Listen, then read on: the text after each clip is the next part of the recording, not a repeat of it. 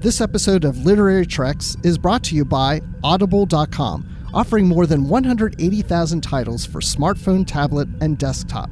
To get a free audiobook of your choice and to help Trek FM at the same time, visit audibletrial.com slash trekfm. And also by Enterprise in Space, an international program of the nonprofit National Space Society. Find out how you can help science and education and become a virtual crew member aboard the NSS Enterprise Orbiter by visiting enterpriseinspace.org. And if you want to join the conversation and share your thoughts on this episode, join the Babel Conference, our listeners group on Facebook. Just type B A B E L into the Facebook search field. We look forward to seeing you there. Hey everyone, I'm Rod Roddenberry, and you're listening to Trek FM.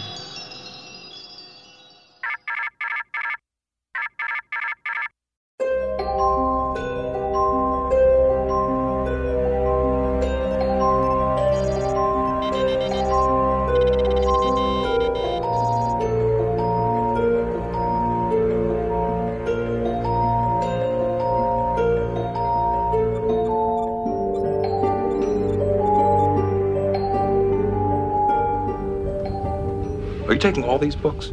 I thought I'd take some light reading, in case I got bored. Thank you out there, all you Star Trek book fans, for downloading episode 284 of Literary Treks. We are your official Star Trek books and comics podcast here on the Trek FM network.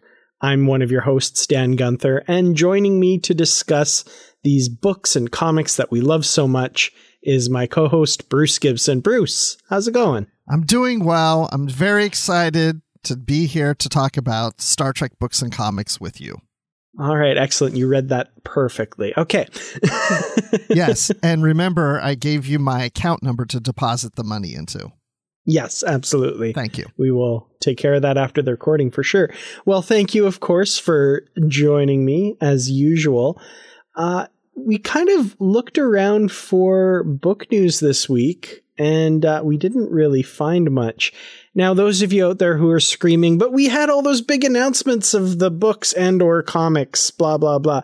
We record these quite a bit in advance, so uh, there may be some big book and comic news out there, but unfortunately, us here in the past have not heard it yet. So. Uh, yeah, nothing really to discuss news wise this week. No, but I'm dying to know what that future news is. I wonder what it could be. Right? Oh, man. Uh, May- yeah. Oh, may- I know what it is. They announced that there's going to be a whole new line of Deep Space Nine novels. Yes. That's it. Uh, mostly centering around Garak. We'll finally find out, of course, what happened to Bashir. Uh, no, unfortunately, in, unless that actually did happen. Uh, but unfortunately, that's not the case on this side of the uh, the microphone here. Unfortunately. So I guess I should mention our feature today. We're going to be continuing the post Nemesis novels, that shared universe with TNG and Titan and all of that. And the one we're discussing today is the novel Greater Than the Sum. It's a TNG novel by Christopher L. Bennett. And this one's really exciting because it's the one that's leading right into Destiny. So this is kind of the last one before we get to the Destiny trilogy. But before we get to that feature, we do want to respond to some Babel conference feedback for a couple of episodes ago, Literary Treks 282, and then Wonder Woman shows up. Uh, this was the episode all about the official guide to the animated series in which Aaron Harvey joined us. I, I just have to say, and the reason that title is then Wonder Woman showed up is because we were talking about the Brady kids, that cartoon Right. series, and Wonder Woman appeared in an episode. And uh, funny thing is, uh, I've been watching a very Brady renovation on HGTV. So, and this is the 50th anniversary of the Brady Bunch, people. So, my hats off to the Brady Bunch. 50 years. Congratulations. I'm a big fan. Uh, I could talk about Brady's all night, but we're not going to do that. I'd rather talk Star Trek anyway.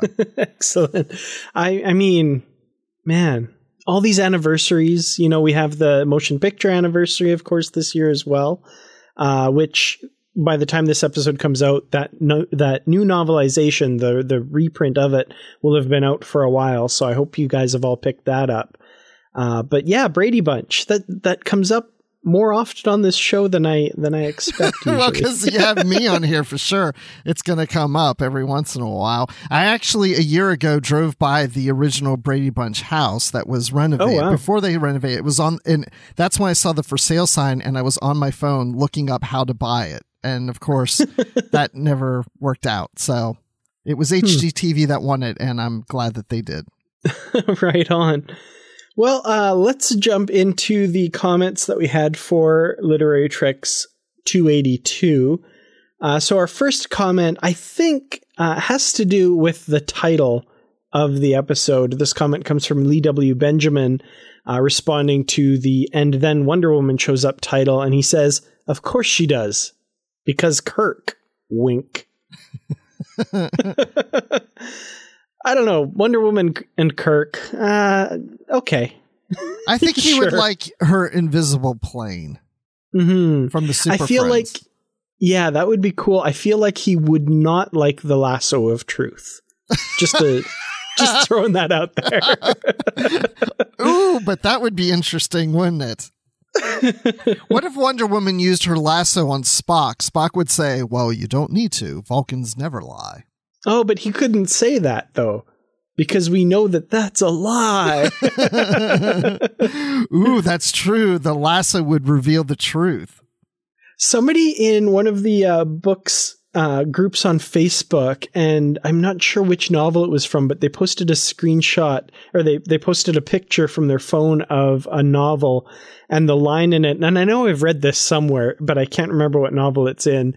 Uh, where Spock says, Vulcans never lie. Spock lied. Right. exactly. But Christopher Backus says, I really like the book, although I did find some mistakes with missing parts of sentences. It's really cool seeing all the line art. I always assumed even back then the Mego figures were based on the cartoon as well as the Star Trek party favors, etc., and the bedroom set. I had this one.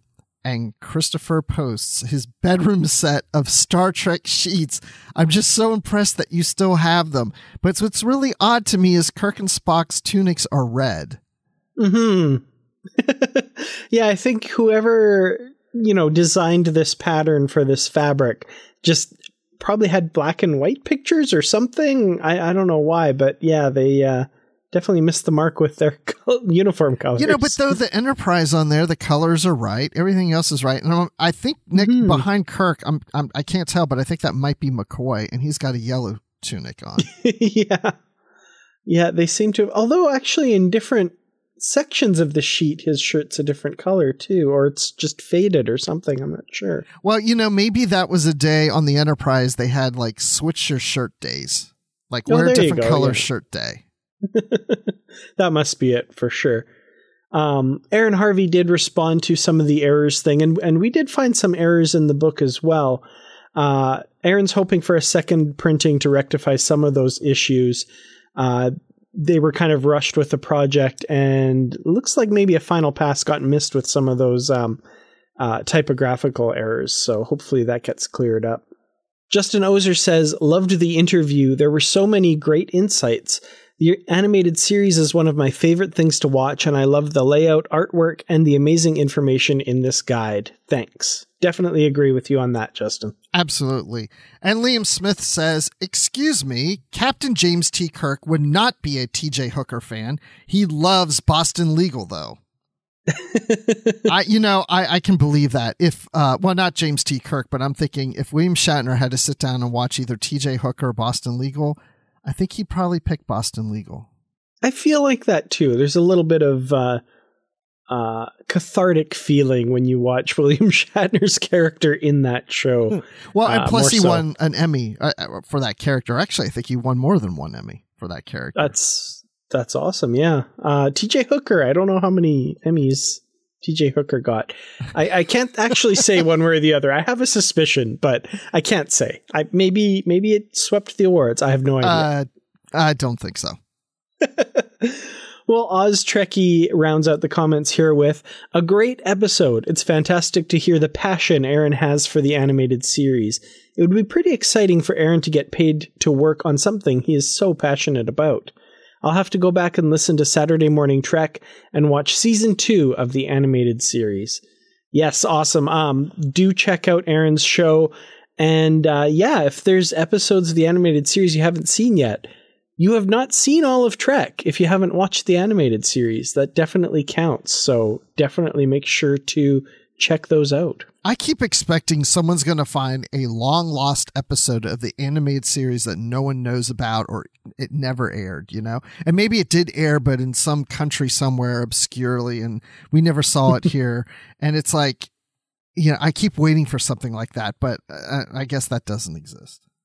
That would that would be pretty cool. I'm I'm excited we're getting new Star Trek on television now for the first time in however many years with Discovery and all these other series. But yeah, the idea of like a long lost episode that we've never seen before of something of one of the old Treks, that would be so cool. yeah, or just make some new ones. That would be cool. Yeah, definitely. Well, thank you guys all so much for your comments. We really appreciate it. Remember to go to the Babel conference and leave a comment on the post for today's episode if you want to have your comment read on a future episode of Literary Treks. Well, Bruce, what do you say we jump over to the feature and start talking about greater than the sum? What if I said no? Well, I guess we'd have to pack her in and say thank you all so much for listening live long, and whatever I say. now let's just go to the and feature. read on. so these post Nemesis novels with TNG and Titan, we've had a number of adventures. We've had visits from Q, we've had the Borg, and we've had the Borg, and a little bit of the Borg. And in this novel, we're going to see the Borg. Are you getting borged out by these novels yet? Dan, you know me all too well, I have to say. Because as I was reading this novel, there was a part of me that was just like, oh gosh, like I'm just getting tired of the Borg. Like I wasn't enjoying the novel as much as I should have been because it's just been Borg after Borg after Borg. I, you know, it's funny because I remember reading these way back when, uh, not necessarily right as they were coming out, but shortly thereafter. And I remember just being so tired of the Borg after Resistance and then before Dishonor. And then reading this novel again, I was like, oh, we're doing more with the Borg. Like, this is just getting really tiresome. That said, I like some of the stuff that is done with the Borg in this novel, which we will get to uh, as we discuss this novel. So, like I said before, this is Greater Than the Sum, a Star Trek The Next Generation novel by Christopher L. Bennett.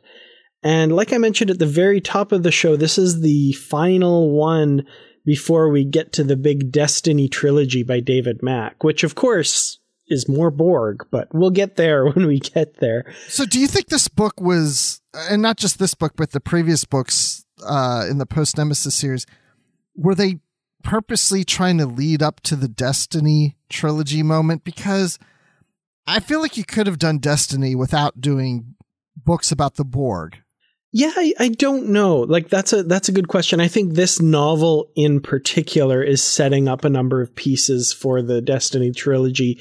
The previous books, I don't know that that was de- that was necessarily the case. It could possibly be, but it might have been that's just where they saw the story going and decided like, okay, let's do this big Borg story once and for all kind of thing. Um, but I, I never got those impressions with the other novels that it was necessarily going to be leading to this. Uh, but with this novel, it feels like there's definitely a concerted effort to uh, set the stage for what's to come. Yeah, in the afterword, uh, it's mentioned that the Destiny novels are go- are coming up. Like mm-hmm. Uh, Christopher Bennett mentions working with David Mack to tie things into that. Yeah. So, and and you definitely feel that de- uh, towards the end of the novel for sure, which we'll get to.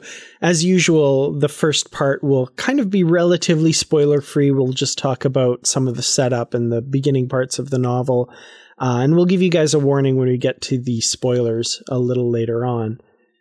Uh, so to start with, we start with some action not aboard the Enterprise, but aboard the USS Rhea, which is a sister ship of the Titan. It's a Luna class starship like that ship and is similarly on a mission far beyond the borders of the Federation in this star cluster NGC 6281.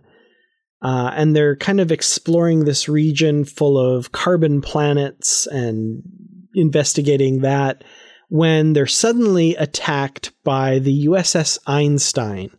Now, for those of you who don't remember, the Einstein was the science vessel that uh, was assimilated in Before Dishonor by the Borg, and you know that was the mission where Captain J- or Admiral Janeway was captured by the Borg and all that stuff. So that ship is still at large, and it attacks. And what's interesting in this novel is as it goes on, the Einstein is referred to as the Frankenstein by a lot of the characters because by this point, it's very, it's not recognizable as its former self. It's been assimilated by the Borg. It's had other ships that the Borg have captured kind of uh, pieced onto it, and it's become more cube-like. It's it, it's not quite a Borg cube, but it's definitely not the same as the science ship it was. Because they said that they also didn't want to call it the Einstein because it's in honor of a famous scientist, and they didn't want this ship that's a Borg ship referred to as Einstein anymore.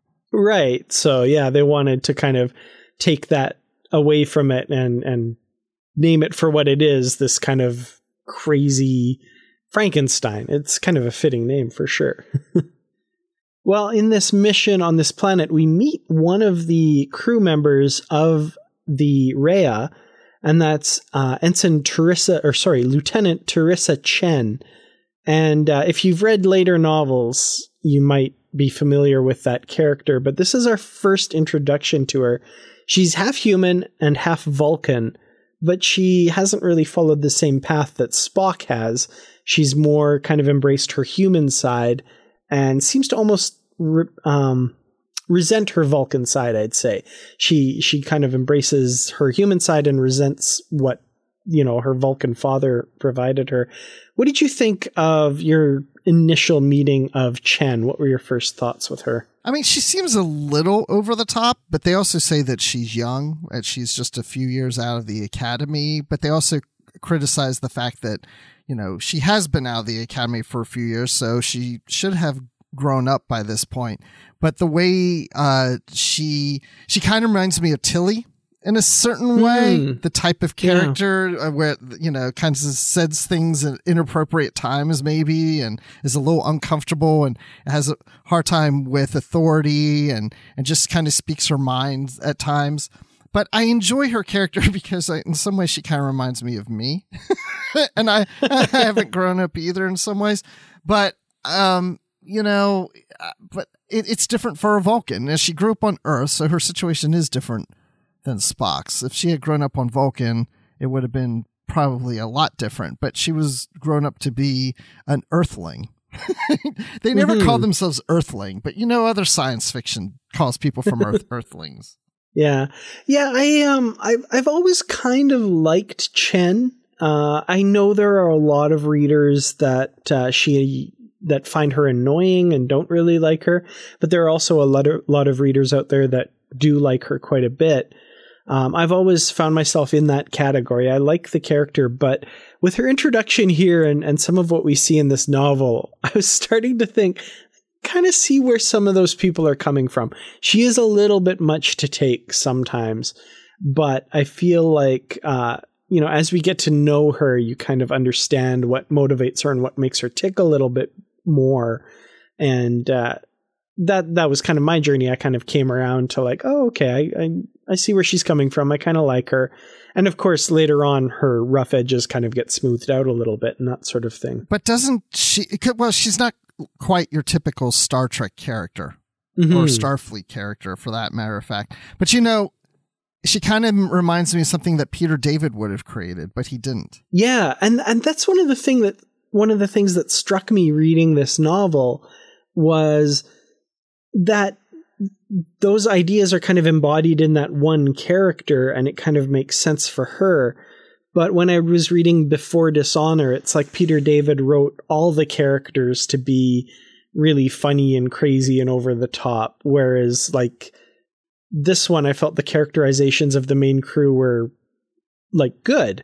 But that kind of energy was put into this one character and that was kept consistent. I, that's just kind of a thought that I had while I was reading this. Yeah, I remember thinking how the characters were more grounded, the regular characters, and a little more serious, which is really odd when you come out of Before Dishonor, which gets to the point that you made when reading Before Dishonor, where you said it just didn't fit in with the others. If it was a standalone, mm-hmm. you wouldn't have as much of an issue with it because, but because it doesn't fit in in tone with the others, that really stick, stuck out as a sore thumb for you. And it mm-hmm. really felt that way to me because after going from that novel to this, it just seemed that it, this was the more serious version of Star Trek as opposed to the little more silly side of Star Trek kind of uh, comic booky, weird, crazy universe that Peter David seems to dip his toe into a bit more. Right. Yeah. Yeah. Where this feels more like the tone of the series. Right. Yeah, definitely. Well, in the course of this Borg attack, uh, T'Ryssa Chen is part of the away team that's on this planet, and they come under attack by the Borg at the same time that the Borg are attacking the Rhea in orbit. Um, and this attack is kind of incapacitating her fellow crew members, and she's kind of running away. Um, but she finds herself all of a sudden, like as she's getting assimilated, she all of a sudden is whisked away. Uh, she later finds out via slipstream to a faraway planet called Marivel, which is a planet that she visited long ago and, and feels safe at. And so some force, some entity that of, of this region uh, transported her there somehow. So this was kind of interesting, and this kind of kicks off the mystery of what's going on in this novel and, and what force did that and how that's going to play into what's going on with the Borg. So the Enterprise is given the assignment to uh, kind of head out there and find out the condition of the Rhea and find out what's happened and where the Borg are, if they were sent away as well. And T'Ryssa Chen ends up joining the Enterprise crew for this mission uh, for a number of reasons, mostly because of her familiarity with the situation, but also because Picard feels that her skills might be needed uh, in the position of contact specialist, which is a position we haven't seen before on the Enterprise. I was a little surprised that he chose her because he was interviewing several people for that position, but the fact that she had dealt with uh, this situation and that she had a certain passion for it, I think he really honed in on that and thought that would be something that would be beneficial. And I think he liked her little spunk, you know? And he even mentioned that, you know, later in the book that he may feel that she would loosen him up, you know, have a little more fun. Uh, mm-hmm. But um, it is kind of surprising that he did choose her because she's so the opposite of him. Yeah.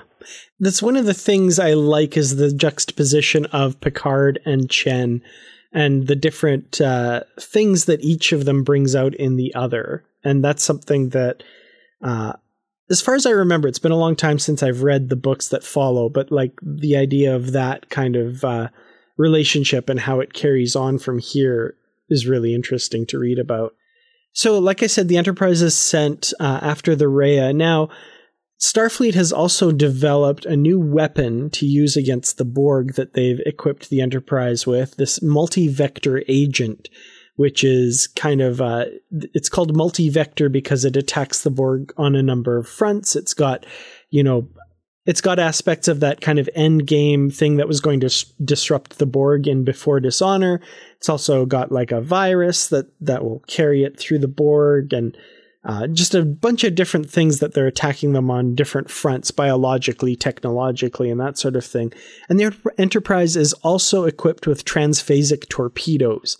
Now, these are the big bad torpedoes that Admiral Janeway from the future equipped Voyager with in the Voyager series finale Endgame. Those ones that, you know, could take out Borg ships really easily. And Starfleet has restricted their use because they don't want the Borg to adapt to them, but they're kind of given to the Enterprise as like a last ditch uh, weapon against the Borg. And why is it a last ditch effort against the Borg? Like that I kind of got it, but I also didn't buy it at the same time because if you have these weapons that can destroy a Borg, why not just use them? Why it's why is it a last ditch effort? Well, there's definitely the worry that the Borg will adapt to them once they're used. But it sounds like um, they would be destroyed if they're used. They would, but they also want to use this mission as kind of a test bed for this new multi vector weapon that they've uh, designed. Because I don't think that they could use the torpedoes indefinitely to destroy all of the Borg. But if this multi vector agent works, it could potentially take out the entire collective if the test goes as planned. So let me go back to something you and I discussed last week on the other side of the page, because uh, you had just started reading this book. And the beauty that I find in Christopher L. Bennett is how he ties things together. And you were mentioning about how he approaches the different type of Borg that we see. Okay. Yeah, that's definitely one thing that Christopher Bennett is really good at is uh, I, I call it kind of smoothing over the rough edges of canon because – you know, Star Trek fans, we're all guilty of this sometimes. We see something on on screen and we're like, "Well, that's not canon." They said in episode whatever. That's that's not right. And like for example, right now I'm doing a rewatch of Star Trek Voyager and there's a bunch of stuff about the Borg that I didn't really notice before, but they're really bugging me this time around. Uh, so one example in this novel that Christopher Bennett directly addresses, and he addresses a bunch of stuff. yes, he does a lot. Yeah. So in the next generation, the Borg ships they were described as being decentralized. There was no specific um, systems to target. It was all just kind of uh, distributed throughout the entire Borg ship. You couldn't target the navigation system or the shield system because they're all spread throughout the whole ship. But in Voyager, like in five recent episodes where they've come up against the Borg recently, they've been like Tuvok, target their shield generators, target their navigational array, and they're totally taking those things out on a cube. And I'm going, no, that's not what they. But Christopher L. Bennett takes that and gives an explanation for it, saying, like, oh, in recent years, the Borg have begun to decentralize their systems because of reasons X, Y, and Z.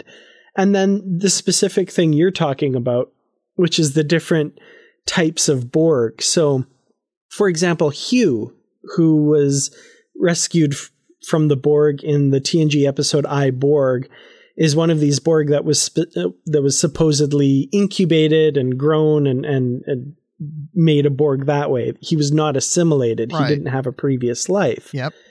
Whereas other Borg are assimilated. And Christopher Bennett has this, you know, explanation, as there's so many in this novel, that uh, when the Borg are far flung from the the collective, they're out of reach of.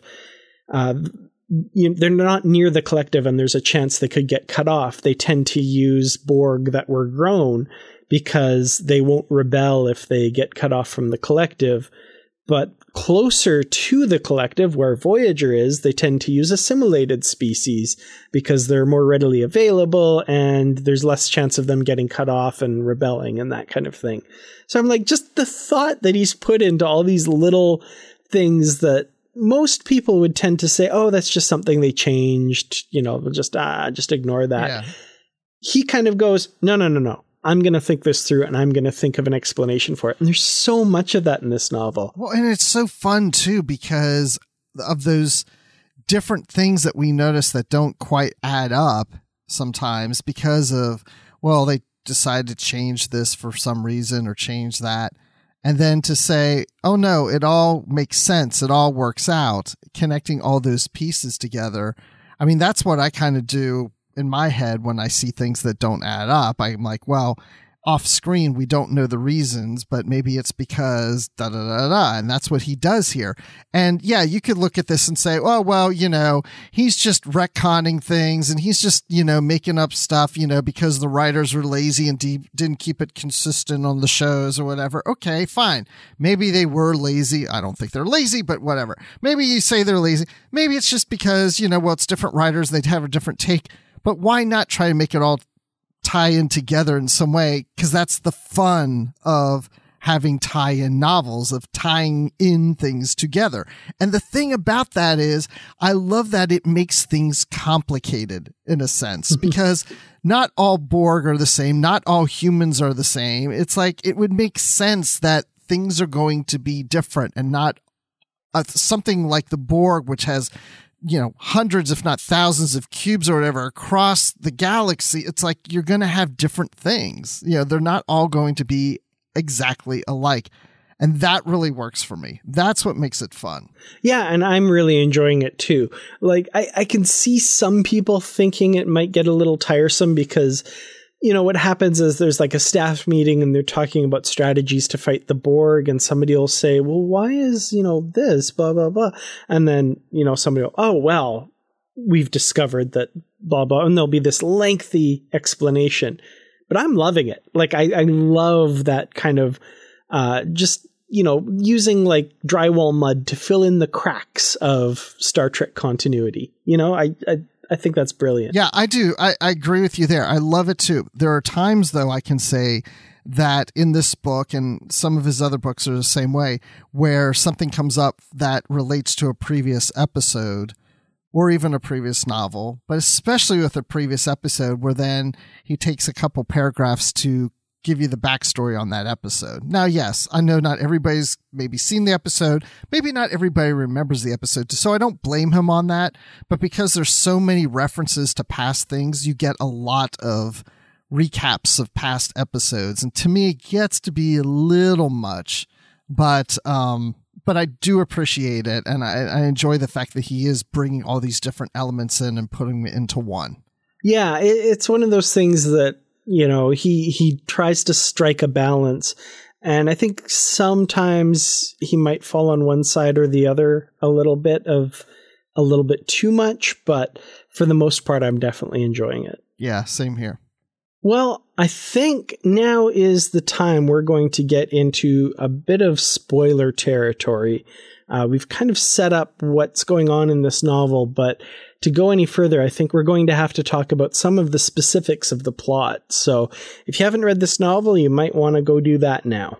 So this star cluster that the Enterprise is traveling to, where the Rhea was, NGC 6281, uh, they kind of discover a unique quality of this star cluster, and it's made up of, of a bunch of different carbon planets. Uh, but the the underneath the surface, the mantle of the planet is made of diamond, and they kind of act as semiconductors that behave a little bit like a giant computer across the entire star cluster. All these different um, planets act as different aspects of this computer, and it seems to have gained intelligence. Now, early in the novel, T'Ryssa Chen interacted with some of the, uh, I want to say, like apparitions that the the giant uh, brain kind of manifested to communicate with people. And its intelligence is spread over this entire cluster. And that's just kind of uh, how it um, manifests itself. Now, this is a little bit worrisome to Captain Picard because this is a giant interlinked creature that has different aspects but is one big whole. And he's kind of worried that it might sympathize more with the Borg than with the individuals that make up the crew of the Enterprise and the Rhea. So yeah, this this huge cosmozoan entity. It's the largest entity ever discovered on record. What did you kind of think of that revelation there? It was a little strange, a little odd. um, but at the same time very Star Trek. And that's the thing I like is when we get into novels like this, something that we may not have seen on screen before um, very unique thing like this, uh, where we've got these planets that are connected to each other with these diamond mantles that that are semi semiconductors, and I I was just kind of like, wait, what are we doing here? This is a big computer area, but I I thought it was very interesting. Um, you know, it wasn't my favorite thing in the world, but it was very unique, and that's that's what mm-hmm. I enjoy. Yeah, it's uh, you know, the strange new worlds end up actually being the life form. They don't just contain life forms. it was kind of a, a neat concept. I, I, I liked it. I thought that was kind of a I, and and I liked the way that the author used its nature to kind of put some question in the air as to whether it would like think like, oh, the Borg, they've got the right idea. That's that's how life is. What are these weird little individual creatures running around? That doesn't seem right. You know, I, I like that that there was that kind of question in the air as well. And I liked how this entity separated the Borg from the Rhea, and then also by uh, removing Chen from it. And the analogy was mentioned. It's like watching two cats uh, playing with each other, and all of a sudden they get into a fight and you just want to separate them because you care for them and, and you don't want them to hurt each other. So you pull one cat away from the other cat and put them on different sides of the yard or whatever. And it's like that's what this entity is doing. It sees these uh us meaning the Rhea and then the Borg is almost like not like playthings or pets, but similar to that, just kind of standing and trying to learning and enjoying what these entities might be, and they don't want them to hurt each other, so they separate them. Mm-hmm. I like that image of you know this thing kind of like looking like what's going on over here. Hey guys, don't fight, and just kind of pushing them apart. like, I think right. that's really cool. You go over here, and you go over here. Now stay away from each other. Don't fight. and that's one thing that we learn about the nature of this entity is that it has a very developed sense of empathy for living creatures. It doesn't want to see them hurt. And that goes for, you know, both the Starfleet crew members and the Borg. So it, it comes from this position of, you know, anytime there's kind of a fight and that kind of thing from, we learn later its past experience that it doesn't like that. It wants, you know, it does not want creatures to be hurting each other. And I know I'm jumping ahead in the book, but then these, you know, creatures start to appear on the ship and are observing what the crew is doing, but they seem to be very interested in when it comes to procreation. Mm-hmm. um, so it looks at children as being an extension of someone but not just an mm-hmm. extension of creating a new individual, but just a actual extension of someone. So, for example, if I have a child, that child is a part of me and thinks like me. It's just an extension of me. It's almost like sharing the same mind. That's how they view offspring. And the crew is trying to then explain to the entities that's not exactly how it is with us. That offspring becomes an individual with its own mind, its own independence. It's not reliant on the parent. It's not an extension of them by mind. I, I thought that was a really interesting aspect of this creature in that it didn't understand that at first. And that plays a lot into some of the themes of what's going on with some of our characters as well.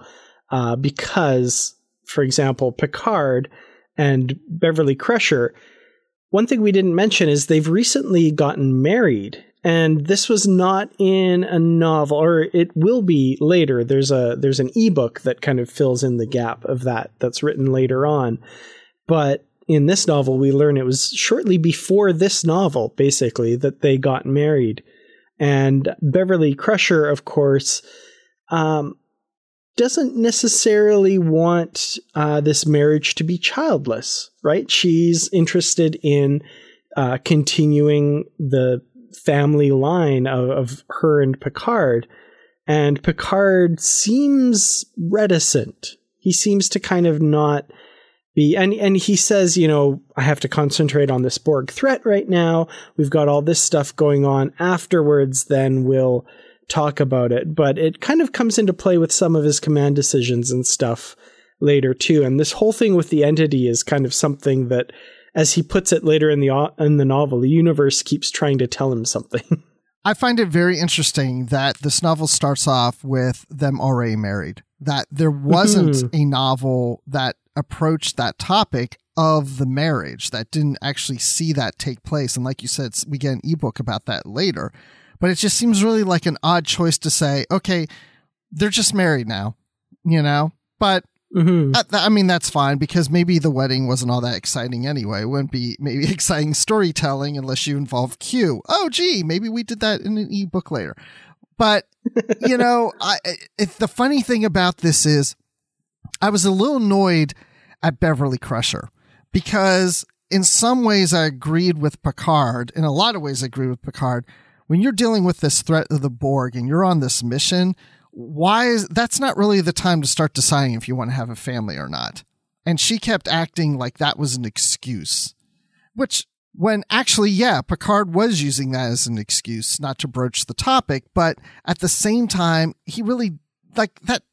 This is a serious thing going on. It's like, I mean, oh, let's sit down and talk about having a family. You would think you would want to wait till after the mission, but she just kept pressing him, like, you know, oh, don't use this as an excuse. And it's like, well, come on, Beverly. There's something really serious going on here. like, can you just wait like another week to have the topic? Does it have to be now? But then again, mm. as the book goes on, it starts to show that, well, maybe she's right in a lot of way. Maybe there is no perfect time and, and it does take a lot of time to get to where they're going so they can use that time to discuss it. And she knows deep in her heart that he really probably wants children. He's just avoiding it, and she's just trying to break that egg. Yeah, I was no going pun to bring intended.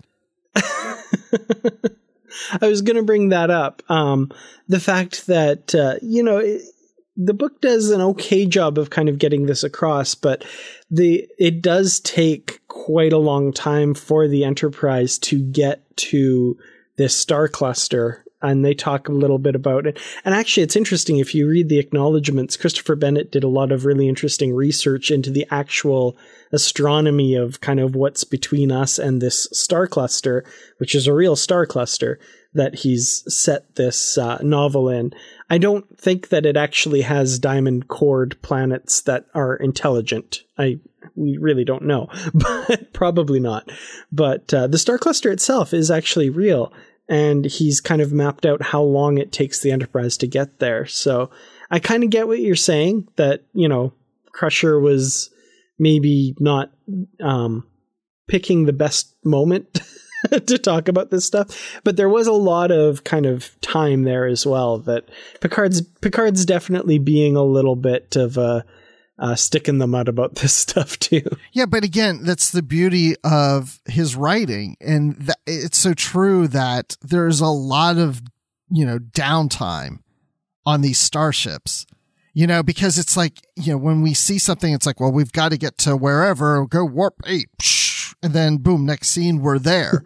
Well, commercial break and we're there. Yeah. yeah. And it's like, you know, but think about, you know, well, how long did it take to get there? Maybe it took a day. Maybe it was, you know, 12 hours. Maybe it was three days. Who knows how long it took? But yeah, what are they doing all that time? There isn't a whole lot to do.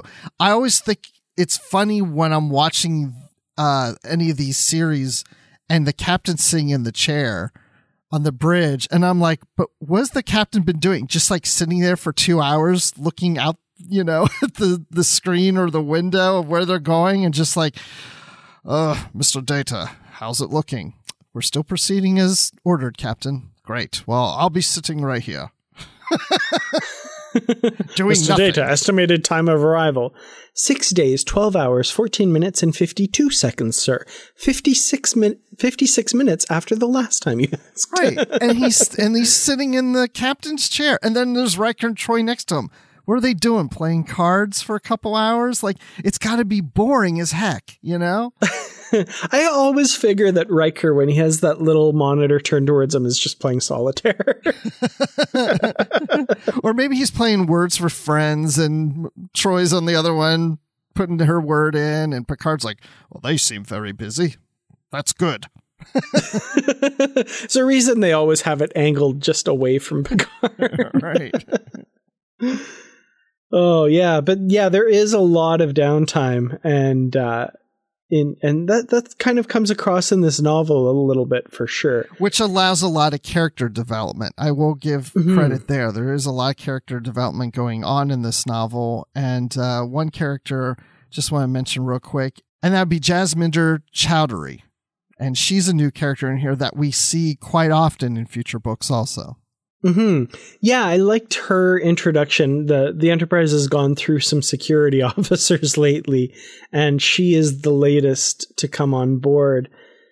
Now, this is just a little bit of an aside here. Um, I okay. Let's first talk about this character because, as a security officer, her approach is unorthodox, which I appreciate. I think she's a really interesting character she's kind of using the philosophy of pacifism, not not quite pacifism, but you know, only fighting when absolutely necessary and you know, turning your opponent's strength against them rather than attacking and that sort of thing. And I find that philosophy that she has really interesting, and it's something that Worf finds really interesting as well, which is kind of cool. Um, the one thing that I wanted to talk a little bit about though is Geordi. Now, this happens twice in the novel when Geordi starts to try to talk to Jasminder and then later T'Ryssa. They just assume that he's hitting on them. Yeah, I know. what is going on with Geordi? Well, it's here? because he's being nice. Yeah, like he's just being nice. Now, okay, so I'm going to you a really quick story. When I was in college, I was in a broadcasting class, and there was, you know, some girls that sat near me or around me or whatever, and I didn't know them that well, and I would talk to them, and then like, you know, weeks go by or whatever, and they invited me to lunch after class, and I went with them, and they start telling me how I'm a flirt. And I was like, what? And they're like, yeah, you're always flirting with us when you come into the classroom. I'm like, I'm not flirting. I'm just being nice. And they're like, then, you know, when a guy's being nice to a girl, it's flirting. and that's what I think of with Geordi. yeah. I mean, I kind of like, you know, when I was thinking about it afterwards, I was like, okay, it's, it seems that Christopher Bennett's kind of turning on its head the idea that, like, uh, you know, the woman cashier was nice to me. Oh, therefore, like I can totally hit on her because, you know, she's being nice to me. She's probably interested. So it's kind of almost turning that around a little bit.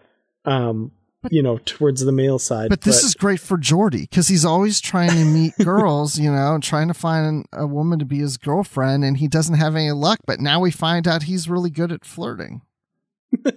yeah, but the thing is too that like they don't even give him a chance. Like, A, first of all, he's not flirting, and B, they're like, "Oh, by the way, if you're trying to flirt with me, um, I'm not interested in that right now."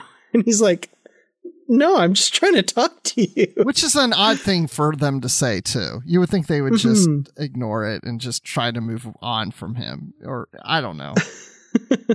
yeah, poor Geordi. Oh, poor Geordi.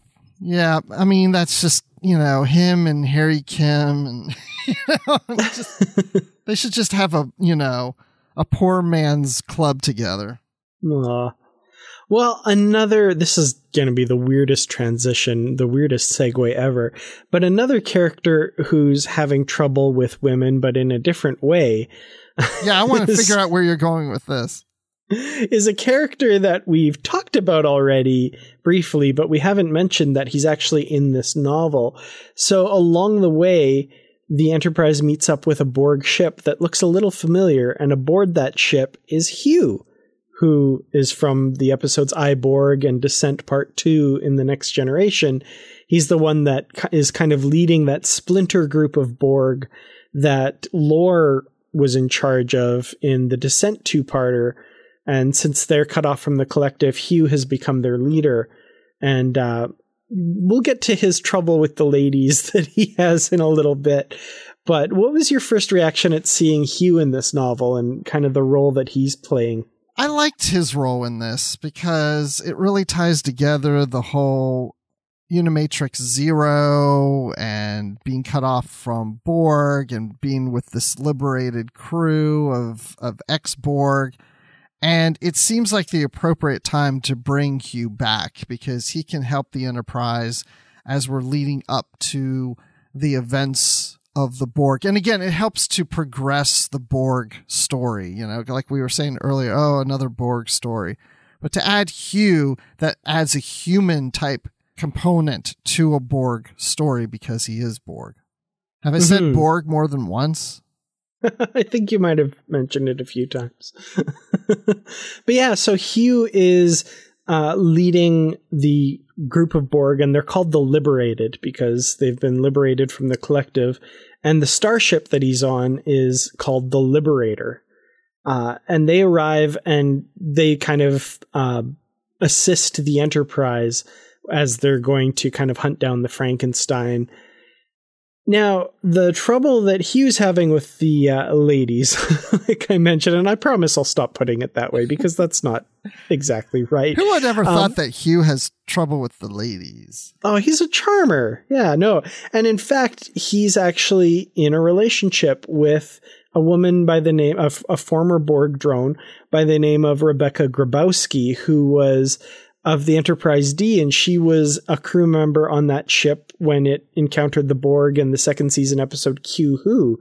And she was in that section of the Enterprise that got carved out and pulled in by the Borg ship.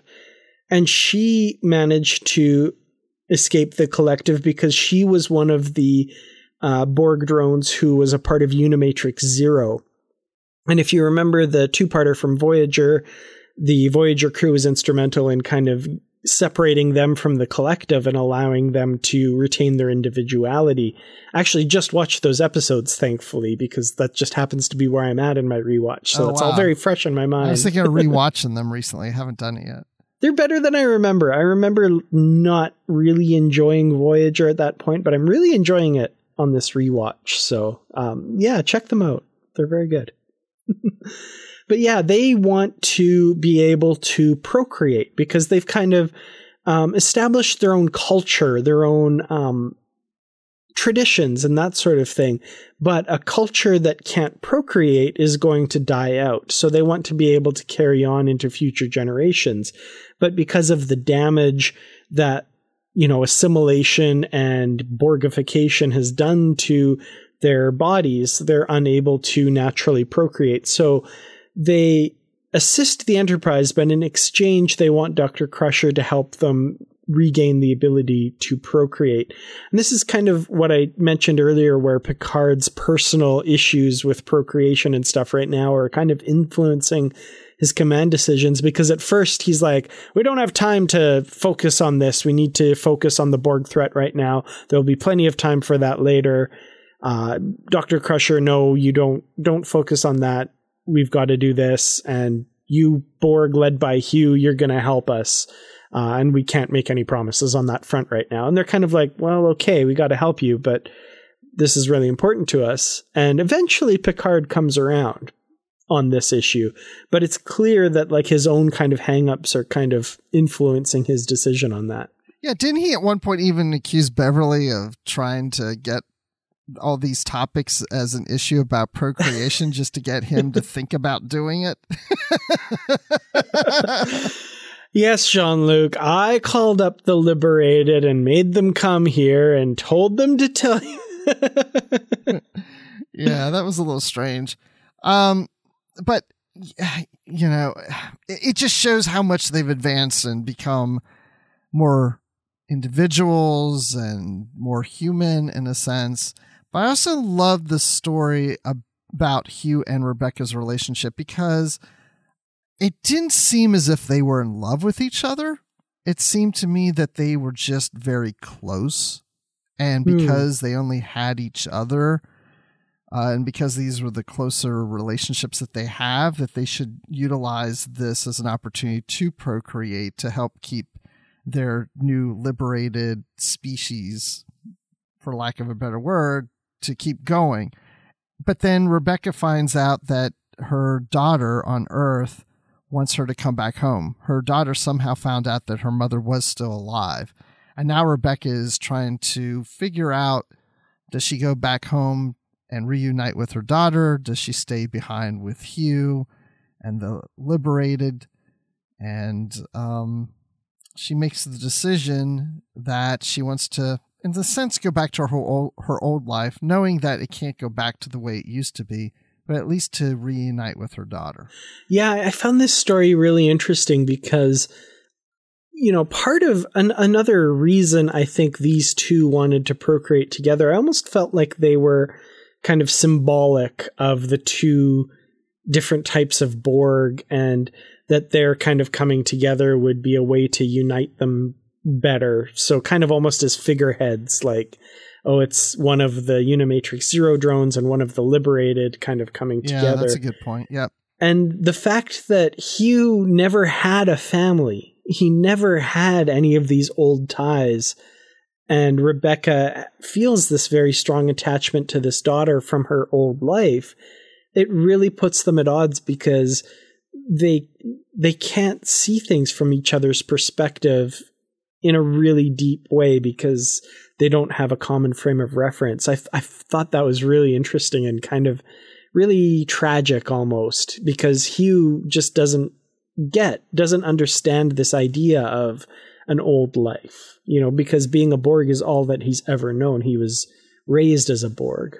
And this storyline plays into how the novel ends, which we'll get to later. But as you're talking, I'm thinking how, since no one has procreated uh, in part of the liberated, that they're kind of the Adam and Eve of mm-hmm. the liberated in this sense.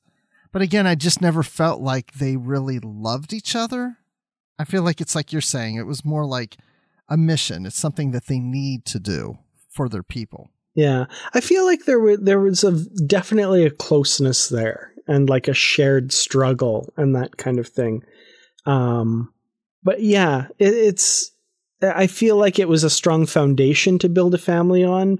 Maybe not the one that we would think of as what's necessary necessarily, but uh, I, I feel like they had a strong closeness there that would have yeah. would have helped a lot. Yes, no, I agree with that. A strong closeness, but I didn't feel like it was romantic love necessarily. Well, we've got basically all the pieces kind of in place here, and like I said, Picard comes around on on Beverly researching into their reproductive requirements and that sort of thing. But we've got the Enterprise and the Liberator racing towards this star cluster, and we've also caught the Borg heading back there as well from wherever it was that this entity sent them. And like we said, they have this multi-vector agent that they need to try to use on the Borg to ensure that it'll be an effective weapon against them. But in order to do this, they discover that the only way they can really deliver it is directly to the Borg via assimilation. They figure if they inject a Borg with it, it'll the collective will just cut that Borg out and and make sure it doesn't spread. But if an infected person is willing to sacrifice themselves and become assimilated, that it will be able to spread through the collective because of this masking agent that they'll have with it as well. So Picard, of course, initially volunteers and says it has to be me. Wait. And the whole reason for this is because the Borg lost Locutus and they're going to want him back. Everyone else they're just going to kill. Didn't we do this in Resistance? I had the same thought. I'm really glad that Picard wasn't like, well, Beverly, you're going to have to make me cosplay as Locutus. But no, they don't do that, mm. thankfully. But yeah, it had that very same feeling to it for sure. And I just kind of thought, oh gosh, here he goes again. Oh, oh, go, it will be me. And it's like, I, that one I, I struggle a little bit with because it, I agree with what you're saying. And, and the book acknowledges this that they would be more attracted to assimilate him into their collective because he was Locutus. But at the same time, I'm just like, yeah, but he was Locutus, and that's even more dangerous if he got in the collective. So is it mm-hmm. really the right person to send on that mission? But then at the same time, if he was like, oh, okay, well, I'll send Mr. Worf. Mr. Worf, why don't you go? They might not assimilate him. They might just kill him mm. because they were doing so. So I can see that situation, but gosh, you know, mm, I, the whole Locutus thing, it's such a dangerous road to go by if he gets in the collective again. Definitely. Well, there is one other person that they figure will work. Geordi, I don't because, know. because, because, wait, listen, this is, uh, and I'm not being serious so Geordi, Picard's going to send Geordi over because he notices that all the women seem to think he's flirting with them. And so if he goes to the Borg cube, if Geordi goes, then the Borg will think he's flirting with them, and one of them is going to be attracted to him and assimilate him. Poor Geordi beams onto the Borg ship, onto the Frankenstein, and walks up. It's like, hey, Borg, I just wanted to talk to you. And the Borg's like, whoa, whoa, okay, hold on. Commander, just so you know, uh, I know you're flirting with me. I'm, I'm not really interested. And then oh, man. the mission doesn't work. Oh no, Picard picked the wrong person then. Until the Borg Queen shows up and says, Oh, Geordi, come here. Wipe some jelly all over me. Ugh. Just knew the royal jelly would have to come back. And and actually Christopher Bennett even mentioned the royal jelly at one point. Yes. So I was like, he's really making all of the versions of the Borg we've seen work together. That's that's pretty cool. But no, they do realize there is one other person who was formerly a Borg that the Borg would want back, which it I, I guess they don't say he's the only person, but he does volunteer because it occurs to me, I'm like, that whole ship is all former Borg that the Borg would want back, right? But no, it's Hugh, the leader of them, who of course is brave and, and volunteers. And basically it's decided that Hugh will be the one to deliver this multi-vector agent.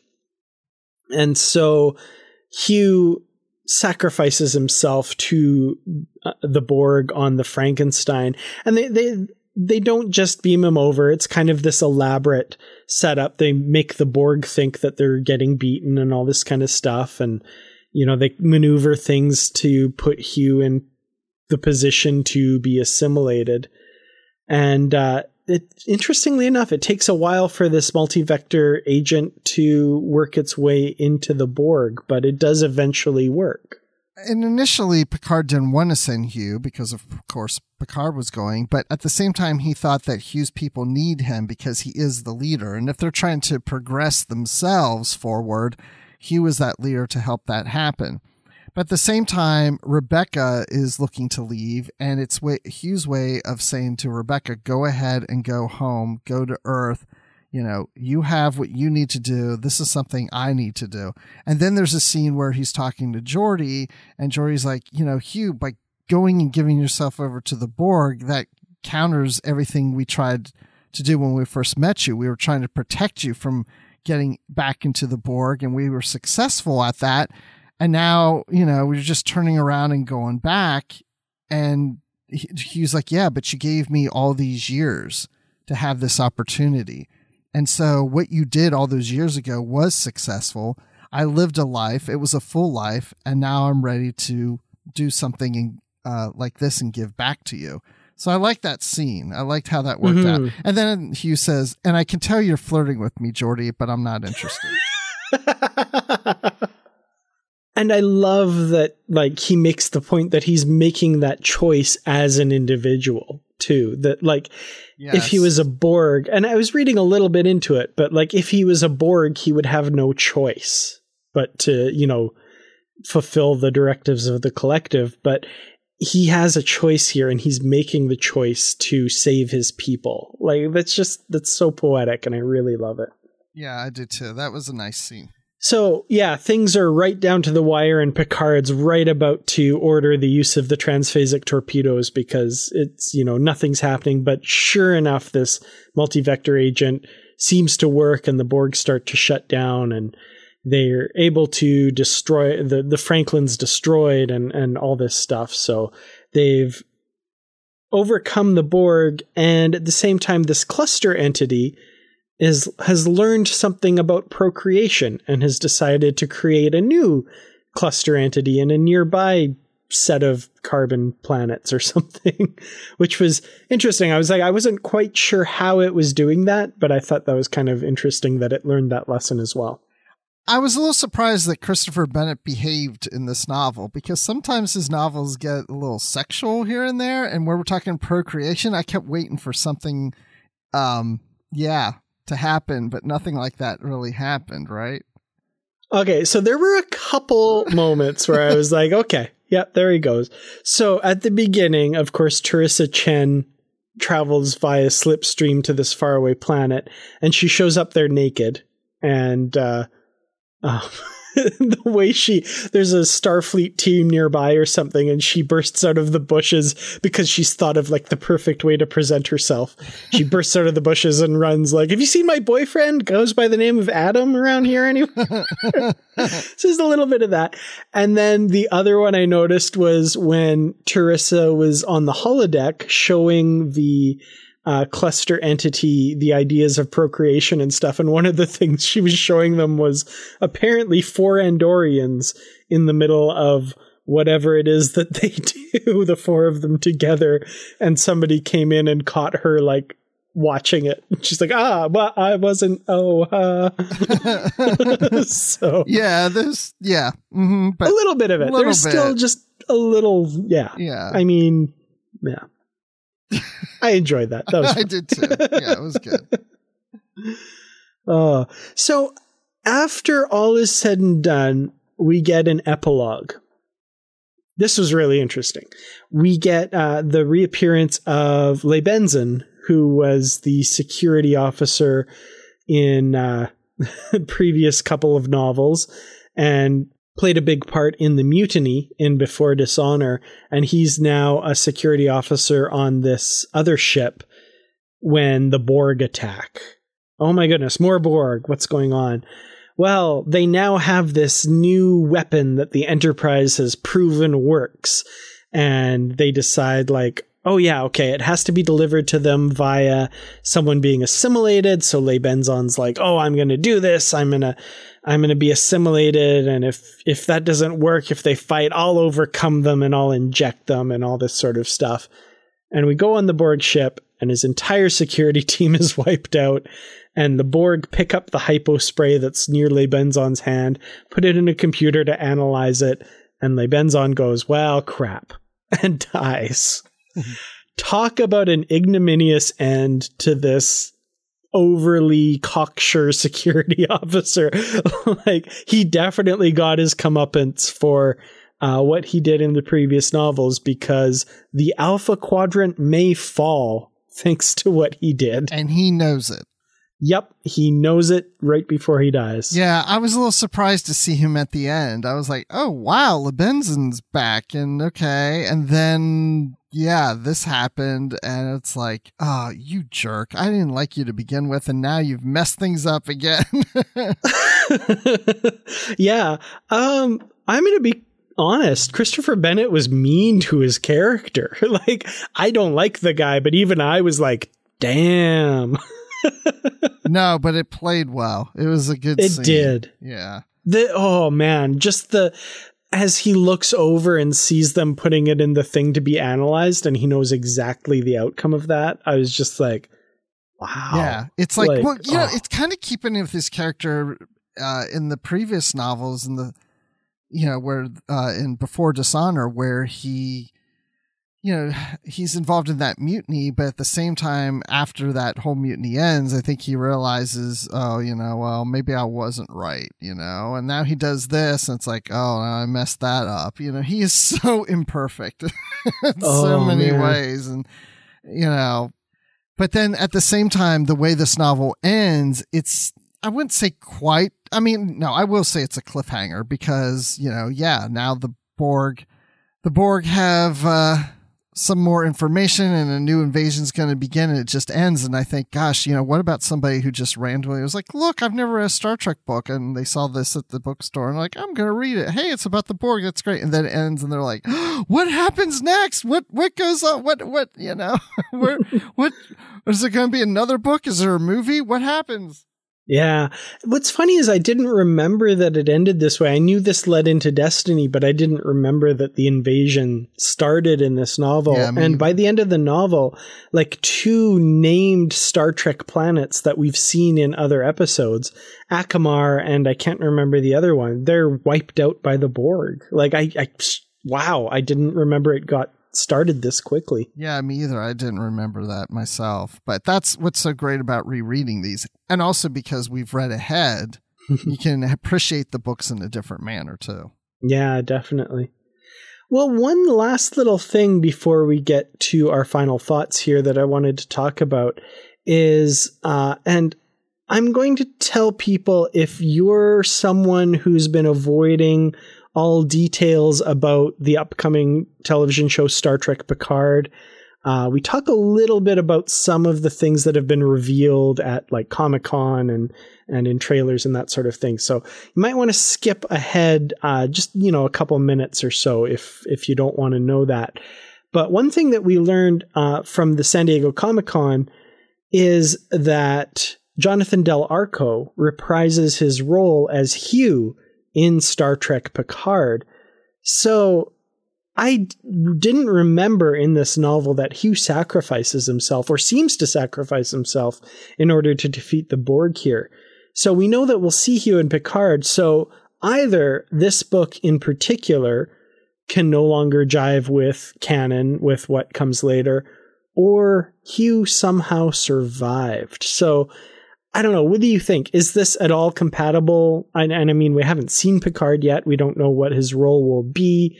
But can you imagine a way that Hugh might have survived this to show up in Picard later? Uh, I don't think this will be compatible with Star Trek Picard, but um, it's certainly possible Hugh could have survived this in some manner where he got transported off at the last minute into something for some reason, blah, blah, blah, blah, blah. And it's a whole long story. you know, I mean, it mm-hmm. certainly could be that way. But I don't think the writers of the Star Trek Picard series are going to look to this novel and try to explain that if it were to have happened. But, you know, there could be a book that does uh, tie in the two things, this book and that series together for Hugh. The one thing that I thought of, and actually this is just now, and I'm like, why didn't I think of this before when I was writing this in the notes? But we know that this cluster entity has, you know, plucked T'Ryssa Chen out of the jaws of assimilation uh, you know, as she was being assimilated and sent her somewhere and saved her. Now, it couldn't have done that in this one because that multi-vector agent still had to get into the collective somehow. But maybe it plucked Hugh away with a slipstream somehow. Yes, and then he was found naked at Rebecca's home on Earth. There you go. And freaked her out. that's that's exactly what happened. Or head continuity is now official. Or that's what you know. That's what starts up the Picard series, where Picard's at his vineyard, and all of a sudden there's a naked Hugh there, and the action begins of Star Trek Picard, and that's why Seven of Nine comes in to throw some Borg clothes on him and helps Picard out. and there's like a two act section of Hugh explaining what happened. It's like, well, you know that cluster entity that you discovered in the year blah blah blah, in which it created those things that communicated with you, and you remember T'Ryssa Chen, well, how it did that. It did that to me too, and well, some backstory here. What was going on at the time was a Borg invasion, and blah blah blah. And Admiral Janeway had no, Hugh, probably Hugh, not. Shut up. Hugh, let them read the novel if they have to. Hugh, you remind me of Data you don't know when to shut up. Excellent. Well, we got, we have been doing this... a lot of imitations of Picard on this one. I was going to say, yeah. Um, one thing though is we on this show do know when to eventually shut up. So, uh, how about we go with our final thoughts and a rating for greater than the sum? Okay, so I have to admit, as I said earlier, I was like, oh, another Borg novel because we've been reading so many. But uh, as things went along, I liked the detail. There's a lot of detail in this, and I liked a lot of the character development, especially with our new characters. As a story, wasn't one of my favorites. I thought it was a bit slow, the story, but I just love getting detail about the Borg, about the characters, about the situation, about this entity. Just the details really gave me a lot to absorb and really make the universe feel a little more rich and give it a lot of texture and realism to it. So I really enjoyed that. And it really feels in a lot of ways as a starting point for something else that's coming. Like it does feel like it could be the first book in a series. You know, even though it's more of like an introduction, I shouldn't say introduction, but almost like a prequel or something setting up for the Destiny trilogy. And it really works well for that. So I will give this, I, would say that I've been whisked away seven out of 10 times. Nice. Um, yeah, I really enjoyed this novel, and I, I, remember I didn't remember a lot about it except for a few of the broad strokes. Reading it this time around, I was reminded of why I like Christopher L. Bennett's writing, and a lot of it comes down to those in-depth explanations that he gives for various parts of the continuity. I think he and I kind of do a lot of the same things where instead of poking holes in stuff and finding fault with things, we try and find the explanations for them that, you know, aren't necessarily spelled out on screen, but make sense, you know, if you kind of think think them through and that sort of thing. So I really love that aspect of this novel and I'm hard pressed to find a lot of things that I don't like about this novel. I like the cluster entity, I like the strange new worlds aspect of it and the fact that it's a huge intelligence in and of itself. I love that it's so alien that, you know, communicating concepts is really difficult and kind of working through that issue. I like T'Ryssa Chen. She was a little annoying to begin with, but I like where her character grows and she kind of finds her little niche in the Enterprise crew. So, you know, reading through this, I have a hard time finding things that I'm not enjoying and not liking. So I think I'm going to have to give this, I'd say four out of five dropped hypo sprays that may spell the doom of the Alpha Quadrant. But it's a good rating, I swear. doom! Maybe four and a half. Yeah, four and a half out of five, I'd say. This, this is wow, right up there for it me. It just went up a little. Wow. Yeah. It's, I, I, I have a hard time thinking of anything I didn't really like. I, maybe some parts did drag a little bit. It, you know, took a little while for things to get going, but when they get going, I'm really digging the action and stuff. Yeah. So this was up there for me. Well, that's great. I'm glad to hear it. Well, Dan, I have to say that I'm really looking forward to reading more books about the Borg after this. Not really. But no, actually, uh, yeah. So now coming up soon will be Destiny, and I don't. I mean, they're about Borg, but as you know, because you've read them before, also that it's not quite your typical Borg story. So I'm really, really looking forward to going back to these because I've only read them once. Yeah, I, I feel like as we're coming into the Destiny trilogy, all of those like ads that were airing towards the end of Deep Space Nine are going through my head. It's like, and now it all comes down to this. You know, like it's yeah. like we've been building to this thing, and I'm really excited to kind of get there now. Uh, it's more Borg, yes, but yeah, I, I won't give anything away, but it's it's yeah, it's different for sure. Yes. well, it's been fun talking about Borg who are different today but this isn't the only thing we've been discussing on the network. So here's a quick look at some of the other things you may have missed elsewhere on Trek FM. Previously on Trek.fm, Earl Grey. Okay, that's excellent. And it'll be interesting to see how we interpreted the topic because I know I may have interpreted it uh, maybe a little differently than others did. We'll see.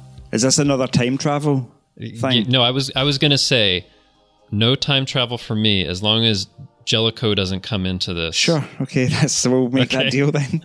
Awesome. I'm in. All right. Literary treks. And you know the the stakes are are really big. You know we'll we'll get there, but you know this Borg ship threatens Earth and all this kind of stuff, and it just feels like it's it's a lot of really comic booky over the top stuff doesn't quite fit right with the novel that came before it and the novel that came after it, if that makes sense. Primitive Culture, a look at history and culture through Star Trek.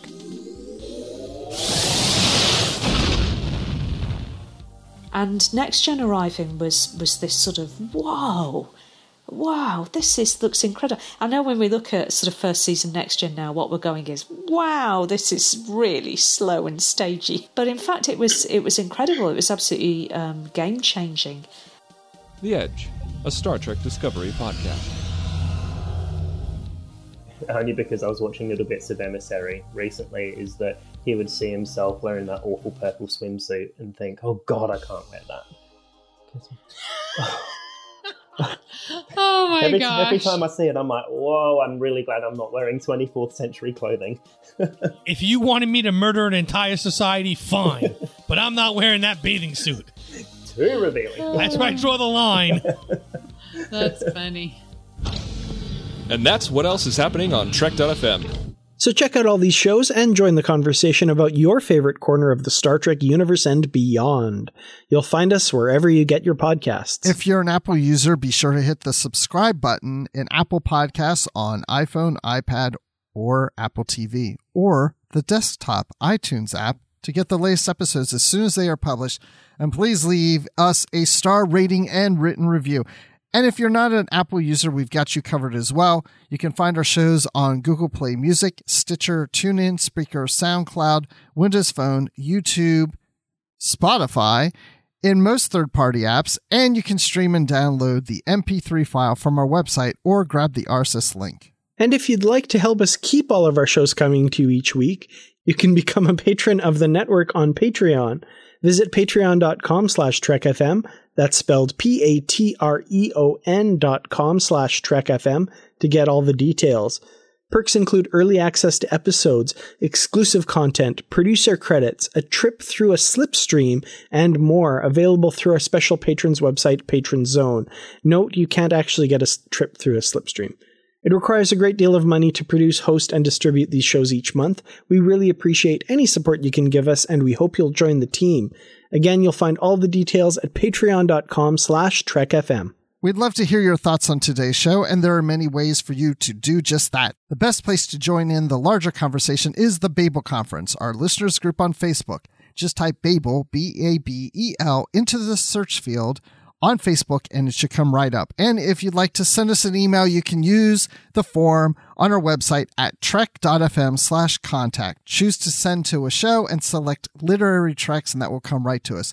You can also find the network on Twitter at trekfm and on Facebook at facebook.com slash trekfm. Another place you can find us is on our Goodreads group at goodreads.com. There we have bookshelves with all of our previously covered books as well as a currently reading section so you know what's coming up in future shows. There are also great conversations happening about all the books and comics in the Star Trek literary universe. Just go to goodreads.com, search for literary treks and click join group and one of us will let you right in. We'd like to thank Norman C. Lau, Ken Tripp, Greg Rosier, Brandon Shemutala, Justin Ozer, and Jeffrey Harlan for their support of the Trek FM network and for being associate producers for Literary Treks as well. Now, Bruce, when you're not on the holodeck trying to show an alien life form how things are done, where can we find you? Well, when I'm not doing that, you can find me on Twitter at Admiral underscore Rex. And you can find me doing Live from the Edge with Brandy Jackala. And we're talking about Discovery the day after a premiere of a Discovery episode here on the network on Trek FM. And you can find me doing the Star Wars Report talking about The Mandalorian, The Rise of Skywalker, and all things Star Wars. And of course, you can always find me in the Babel Conference. So, Dan, when you're not trying to avoid talking about procreation, where can people find you? Uh, well, um, yeah, I, I, I think if you go to my Twitter account at Kertrats, K E R T R A T S, I, I think I avoid that subject. Uh, I'm really embarrassed if I don't. So sorry. Uh, but you can also find me on youtube.com slash Kertrats Productions, where I definitely don't talk about that sort of thing. I just talk about Star Trek. I've also got a website at treklit.com where I review Star Trek novels, both old and new. And of course, you can find me in the Babel Conference as well. Well, thank you all so much for listening, and until next time. Live long and read on. You call that light reading? To each his own, number one.